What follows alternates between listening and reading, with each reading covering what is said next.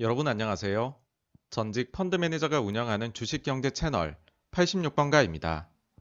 오늘은 LG화학이 발표한 3개년 주주환원 책에 대해서 알아보겠습니다. 오늘 14일 장 종료 후 LG화학은 공시를 통해 주주가치 제고 방안을 발표하였습니다. 핵심 내용은 향후 3년간 보통주 기준 최소 만원 이상의 현금 배당을 추진한다는 것입니다. 그리고 배당 성향을 30% 이상 지향하겠다고 했는데 이는 만약 주당 순이익이 4만 원이 되면 만 원을 배당하는 것이 아니라 12,000원을 배당할 수도 있다. 뭐 이런 말로 보입니다. 일단 배당 성향 30%는 깔끔하게 무시하시면 됩니다. 주당 만원 배당 시 배당 총액은 7,665억인데 배당 성향 30%로 이 금액을 넘어서려면 순이익이 최소한 2조 5,550억 이상이 나와야 합니다. 그런데 현재 애널리스트 순이익 전망치를 보시면 2020년 1조 3,604억, 2021년 1조 9,617억, 2022년 2조 2,994억에 불과합니다. 따라서 큰 기대는 안 하시는 게 좋을 듯 합니다. 그럼 이제 만원 배당에 대한 평가만 하면 될 텐데요.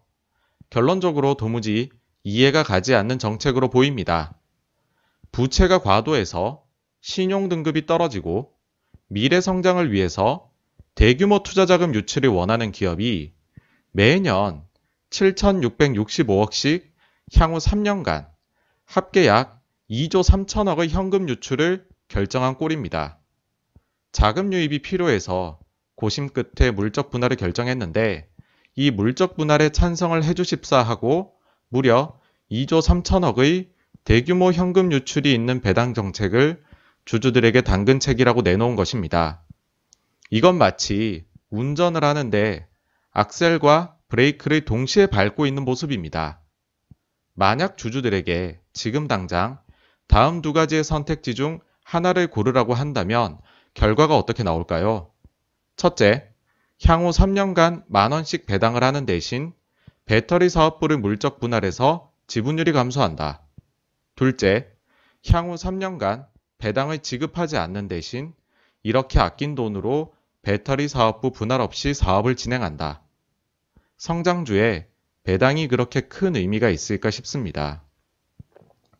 특히나 이번 분할 후 재무제표를 보니 상장사로 남게 될 존속기업의 경우 현재 보유 중인 현금 2조 3천억 중 22%만 남, 22%인 5천억만 남기고 대부분의 현금을 배터리 자회사로 넘기게 되던데 반면 차입금은 6조 2천억 중에서 66%인 4조 1천억을 남기고 2조만 배터리 자회사로 넘기게 되던데 이런 상황에서 당장 내년 초 7,665억을 현금 배당하려면 정말로 빚내서 배당하는 모습을 보이게 될 것 같습니다.